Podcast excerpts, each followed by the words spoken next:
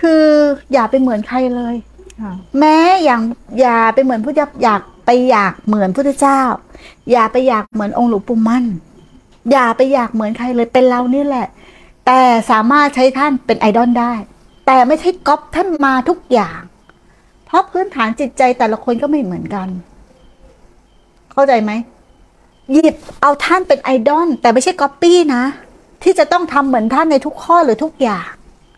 แต่เอาท่านไปเป็นไอดอลมาเป็นกำลังใจแม่ครูก็ใช้อย่างนี้ แต่แต่ก่อนแม่ครูไม่ได้ใช้อย่างนี้นะก๊อปปี้เลยหลวงปู่มั่นสั่งอะไรให้ทำทำทำลำดับขั้นตอนเป็นยังไงทำทำทำอ่านหนังสือเล่มไหนคือทำทำทำทำหมดก๊อปปี้มาหมดก๊อปปี้สภาวะครูบาอาจารย์มาได้ยินครูบาอาจารย์มาต้องทำอย่างนี้อย่างนี้จิตระเบิดหนึ่งสองสามสี่ก๊อปปี้หมด มันไม่ใช่ไปก๊อปธรรมท่านมาพอสุดท้ายก็ก๊อปปี้นิพพาน ก๊อปปี้นิพพานมาโคลนนิ่งนิพพานมาจนเหมือนน่ะ แล้วเอานิพพานมาทำมันคนละเรื่องกันเลย เอาท่านมาเป็นกำลังใจ เขาบอกว่า หมายถึงโคลนนิ่ง DNA ขึ้นมาครับ เหมือนคนนี้พระพุทธเจ้าอะไรเงี้ยพระพุทธเจ้าก็ไม่มีอยู่จริงจะควรนิ่งยังไงอะพระพุทธเจ้าไม่ได้เป็นรูปเป็นก้อนเป็นแท่ง เป็นอย่างนี้นะ มันไม่ใช่นะค่ะแล้วพระพุทธเจ้าก็ไม่ใช่รูป พระพุทธเจ้าก็ไม่ใช่นามธรรมนะ ไม่ใช่ทั้งรูปและใช่ทั้งนามนะ ตั้งอยู่ไม่ได้นะ ไม่มีรูปทรง ไม่มีอะไรที่เลือกได้ ไม่มีที่หมายไม่มีจุดไม่มีต่อม ความไม่มีอะไรเลยน่ะ มันไม่ใช่ทั้งรูปและนามนะ ที่จะก๊อปปี้กันได้ มันก๊อปปี้ไม่ได้ค่ะเอาวิธีลัดเลยอะเนาะไม่ต้องทำหาอะไรแล้วก๊อปปี้โคลนนิ่งมาเลยเนาะ แล้วก็ก๊อปปี้เลยสักแต่ว่าก๊อปปี้สักแต่ว่ามาเลยเคยไหมมีอะไรเกิดสักแต่ว่า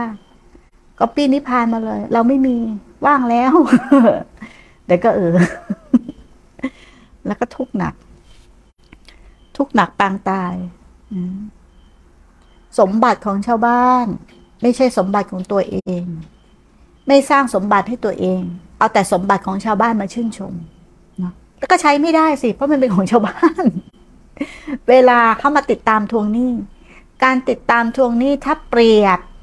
เหมือนการภาวนาก็คือ อาการของเวทนา อาการของสัญญา อาการของสังขาร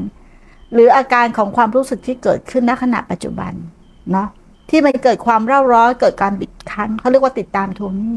ถ้าเรามีสติปัญญา คือมีเงินทอง มีทรัพย์ของตนเอง มันก็ใช้หนี้เขาได้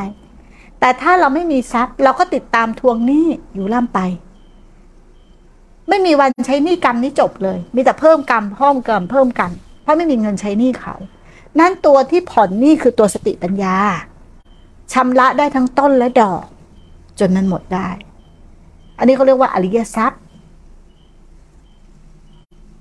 แต่ทรัพย์ภายนอกไม่สามารถใช้หนี้กรรมได้นะ ตัวที่ใช้หนี้กรรมอย่างเดียวคือสติปัญญานะนะใช้หนี้ได้ ผ่อนศกได้ จนถึงเวลาหมดหนี้กรรมกัน เนี่ยใช้ได้มีประโยชน์มหาศาล ถ้าเอาความรู้ของคนอื่นมา ไม่ใช่สติปัญญาของข้างในที่เกิดจากความเห็นแจ้งของตัวเองใช้นี่ไม่ได้นะ อ่านหนังสือพันเล่มร้อยเล่มอ่านจากตำราเท่าไหร่ ก็ใช้นี่ไม่ได้นะ เพราะมันไม่ใช่อริยทรัพย์นะทรัพย์ที่เกิดจากภายใน แล้วเราจะเรียนอะไรอะนะ